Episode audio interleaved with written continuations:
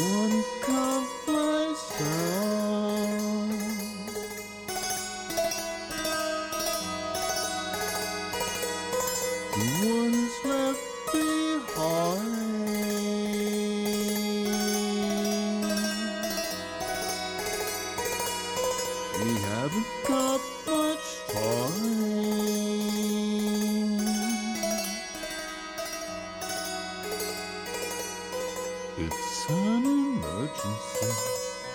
I don't wanna be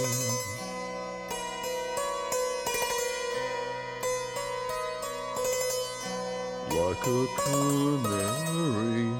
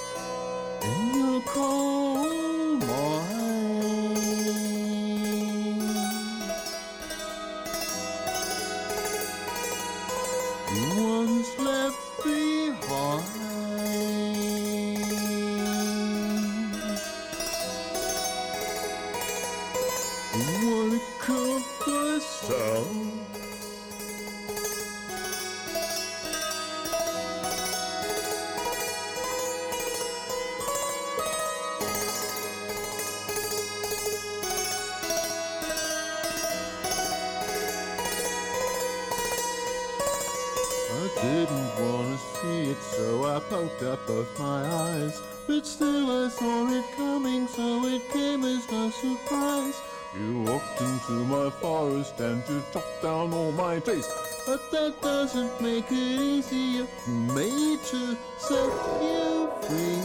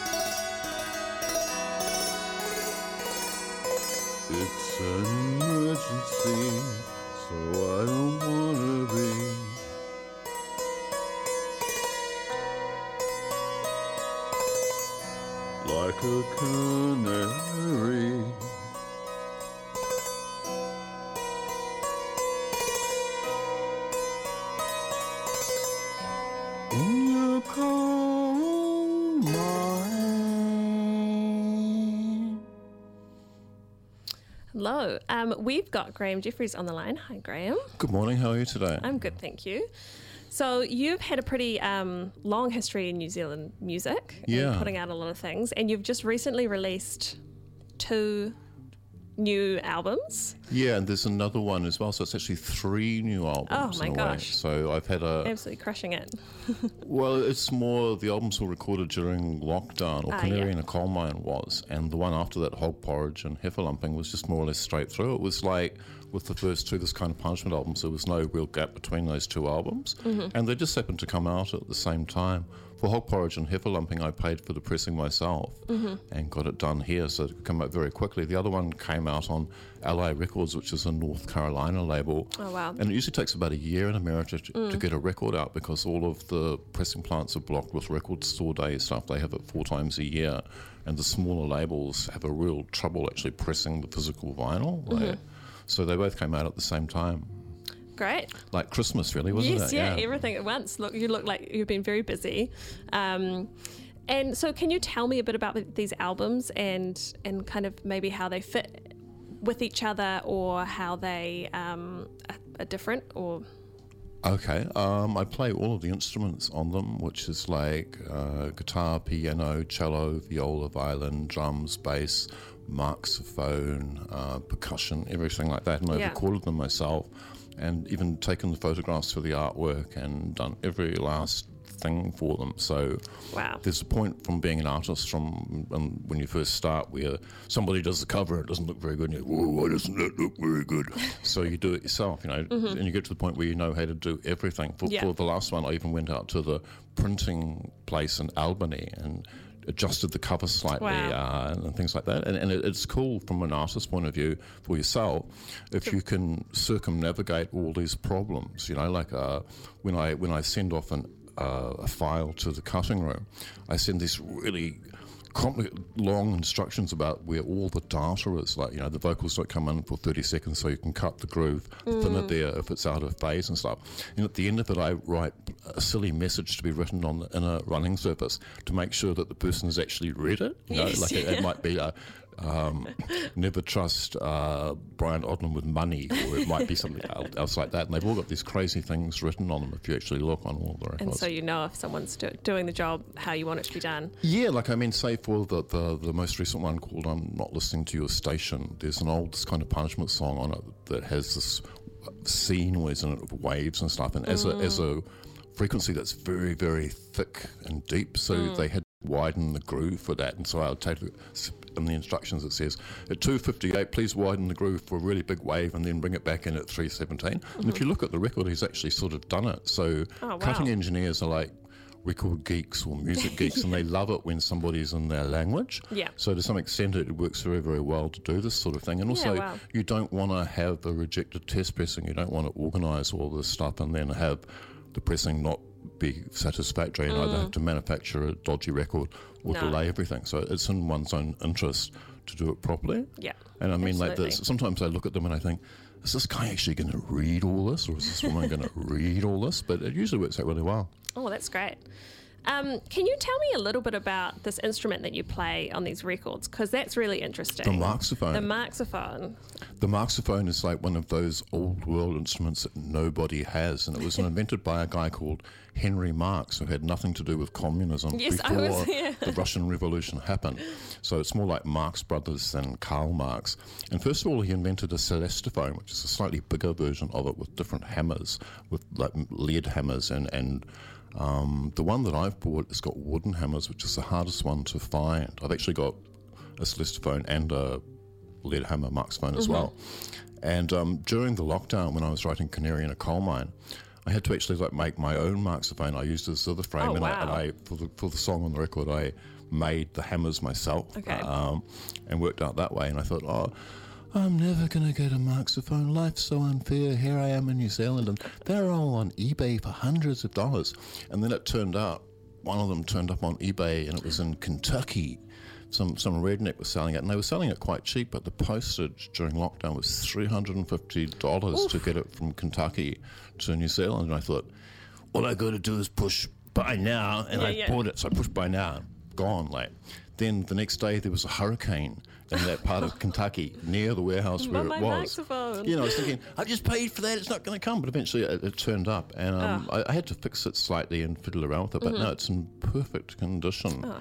And um, they they sound like either a harpsichord if you play them with the hammers, or if you play them with the whammy bar. Mm-hmm. They almost sound like a hurdy-gurdy. Like there's a song called "Ennia's Birthday" where the instrument in it is just only marxophone, and it sounds like a, a hurdy-gurdy. They modulate in a Oh, really okay. interesting way. So this gig that Matthew Crawley has organised at the church on Saturday should be amazing for marxophone acoustics. Oh, I'm really looking amazing. forward to that. Okay, so as well as the marxophone sounding absolutely sublime at the church, can you tell us a little bit more about this gig and what um, people going can expect? from okay. Uh, well, it's in the Unitarian Church, which is on the intersection of Ponsonby Road, Great North Road, K Road, and Newton Gully. It's a beautiful old church, must be over 100 years old, big sort of wooden ceiling. And I brought up my own lighting machine and stuff Ooh. like that uh, to make it like psychedelic. And um, we're putting our own PA in there, so it's a totally non pub gig. It's something that's out of the alcohol industry. Um, Slightly more ethereal vibes. And yeah, like I mean, the last time I played a, a non-pub gig in Auckland would be the Nitpickers Picnic with this kind of punishment, which is a long time ago. So I like the idea of, of doing that. I mean, I really love playing at the wine cellar, and I love how Rowan runs the wine cellar. I think it's a really great place to Yeah. play. But I just wanted to try something different this time, and Absolutely. and um, I like Matthew because he's a bit of a loose cannon, and he suggested doing it in a church, and I thought, yeah, that's a really really good idea. It's great when people play gigs in, in slightly different, strange places or Yeah. just bring a different element. It, it means when you go to the gig, there's something else that you're excited I, I like about them to be well. really, really special. Like Yeah. for, for as an artist, I suppose one is selfish and one wants to do a good show each time. So the more special that I can make them, and the more different that I Mm. can make them, the more I actually enjoy them. I mean, the, I suppose selfishly after all this, I, I've played gigs all my life, and I Yeah. still play gigs. So one wants to do a performance that uplifts me as well Yes. as the audience. Yeah, audience. you know, course, yeah. like a, that. Uh, if it's a hard gig to do, you can usually manage to do it, but at the end of it, you feel slightly cheated, Mm. like a, like you haven't had an orgasm or something like that. But w- when you do a show where you can do one in a good situation with your Mm. own gear and in a way that pleases you, it releases so many endorphins in you that you're awake all night. You know. Yeah, yeah, beautiful. Um, so you say, you know, obviously you've been in lots of bands throughout your life. Yeah, I've made music my life, and Yes. I've, I've managed to survive, which is surprising Yeah, in some ways. a that is yeah. a feat. well, if I'm dead, it's not that different, you know. so these, like these bodies of work that you've put out, Yeah. uh, do they feel like a really satisfying progression of all of that music history in Yes, I do. Yeah, I, I, I'm usually pretty pleased with them. About over seventy percent, and I let them go. Um, it's it's always one. If you're a musician, one song leads to another. One idea leads to another. Mm. Yeah. you know, you, you you progress and you learn, and what you've learned carries through onto things, and hopefully at the end of that.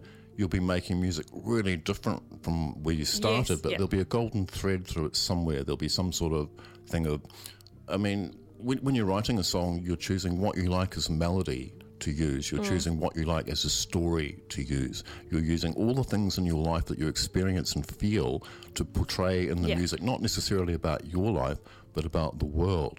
And that is a really interesting thing to me. And I've always found that really, really fun to do. I mean, I've lived in six different countries and operated my bands or solo shows for a really, really long time, only because it's been interesting to Yeah. me. Because, there's, there's um, nothing better to do, like, or, or that's the best thing I could think of to do Yeah. with my life, and I've never really regretted that. I, I, if anything, the longer I do it, the more I'm sure that I was right to choose that. I mean, my parents split up when I was eight, and my father would have wanted me to be a doctor or a lawyer or at least a farmer because he owned a farm. So my mother was very supportive, and Mm. when she saw that I loved music very much, she encouraged me to do that. Oh, that's so in lots of ways, it's been a very charming life.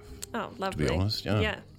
And so a lot of your songs are, um, or I, I mean, I read the bio for the, um, maybe the Canary in a Coal Mine, or one, it might have been the Heffalump one on Bandcamp. Yeah, Um, and a, a lot of them about the world and its current problems. Do you, especially her filming. Yeah, Yes, Yeah. it's probably yeah, likely that one. Do you find the um, making music as a way of kind of you, as a catharsis or a way Yes. of navigating your own feelings about those problems, or do you see it more as like a teaching people about these problems, or maybe a bit of both? Um, I wouldn't have thought that I could teach anybody to do anything other than maybe put money in a parking meter, but it, it's more for myself, Yeah. like uh, talking to myself or sharing my thoughts. I mean, something like, say, the Ukrainian victory salute, the starting song on hog porridge and heifer lumping. I'm really against the Ukrainian war, and my partner for the last 14 years comes from Crimea, so we actually managed to sell her apartment there after it was annexed, but before the war. Mm. But it was really difficult to do. All of the documents had to be changed from Ukrainian into Russian because the law had changed. And then the deal had to be done in American dollars because that's the black market currency for Russia, so or for Ukraine. And it couldn't be done in the Ukraine, the money had to be put in a briefcase and carried across the border to Russia to do it. And it was enough money to be killed for, you know. So, in that way, I have a vested interest in the Ukraine from, from, I mean, her brother still lives in the Ukraine, but her auntie lives in Kiev. So, her family has different people on, Oh, wow. on, each side of the war, Oh, wow. you know. Yeah. pets get run over by tanks. Um, people go missing. You Mm-hmm. know, friends just disappear. So I, I think that was really wrong. And for that song, I really wanted to make a stand on it. Not not because I wanted to be political, but because it just happened to cross over into Yes. my life. Yeah, yeah. So a way of, of navigating, kind of bringing those feelings. Yeah, I, I didn't it. think about I'm going to sit down and write a song No, about this. yeah. Just comes out. I never really think about those things. Something just comes out, or something occurs to one, Mm. and you just trust your subconsciousness or your your think like a crow, think like a magpie type thing. Mm-hmm. Oh, what's this? Let's have a look at that. you know, and and one thing leads to another. Um, sometimes I'll get up at three o'clock in the morning and work on something. Like I'll, I'll get Yeah. some sort of idea or You have to go work on it now. well, no, you just think, well, it's three o'clock in the morning. Um, that's a really good idea. I guess I could go out and work on it, you know. Yeah. And then you have a cup of coffee and you stay awake for a few hours, and maybe you're a little bit shattered the next day. But it's always it's the curiosity of wanting Mm. to do it and to discover what melody that could be or where that Yeah, comes where from. go, you know, yeah. it's kind of. Um, I think it's great uh, to have that because somehow. If you do it in the right way, it re-energizes you. You know, Yeah, music should, should be something that's joyous. It should be something Yeah. that's not depressing. It should be something that uplifts people Mm-hmm. or at least brings them in contact with reality. You know, Yeah. I see music as being a, a joyous thing and a great way to spend one's life. Yeah. Oh, amazing. Well, um, the show Unitarian Church Yeah. Mm-hmm. on Saturday. Um, you Doors can- open at eight. doors at eight. Great. Um, so yeah, go head along, Yeah. go along, see see the uh, um, the Marxophone in action, um, and we're going to play um, one more track. Um, Enia's birthday. Enia. Enia. Yeah. Um, name. And um, thank you so much for coming in and having a chat with us You're today. welcome. Thanks very much. Yeah, very interesting.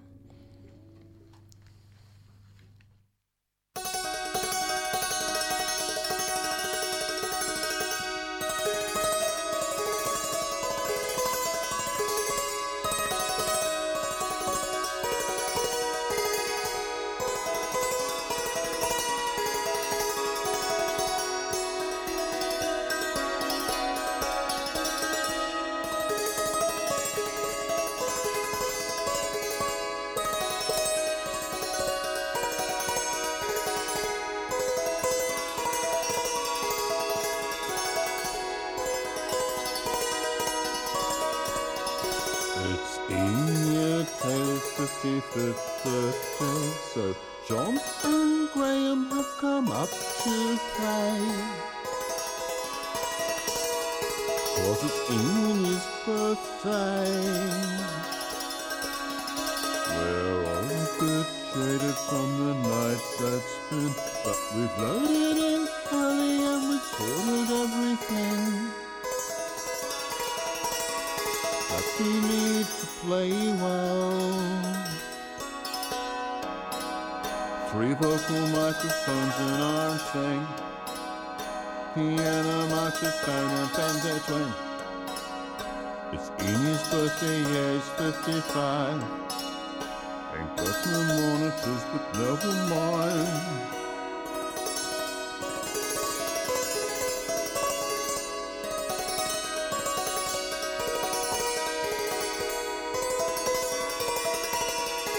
Cause it's Amy's birthday.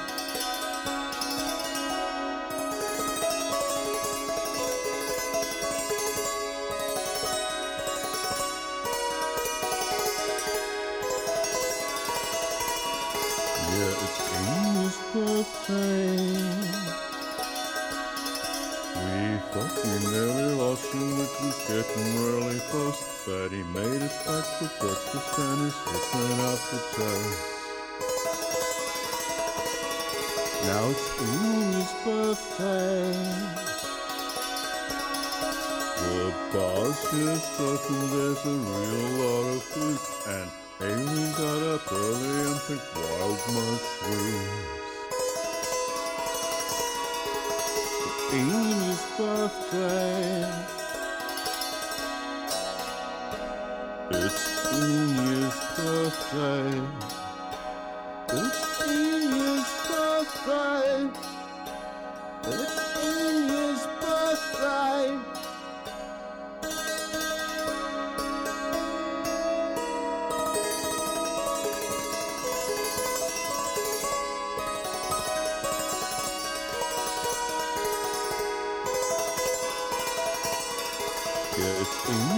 Birthday.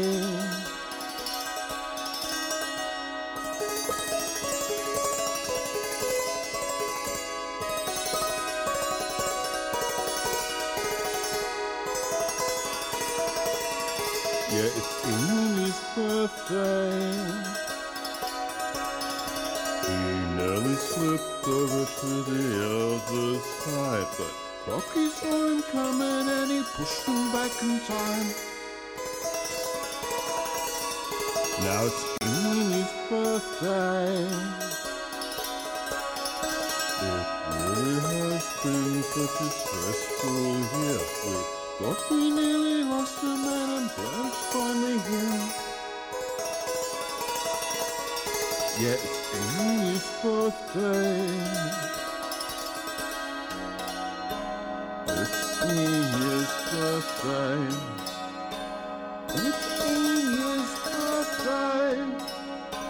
It's Amy's birthday. It's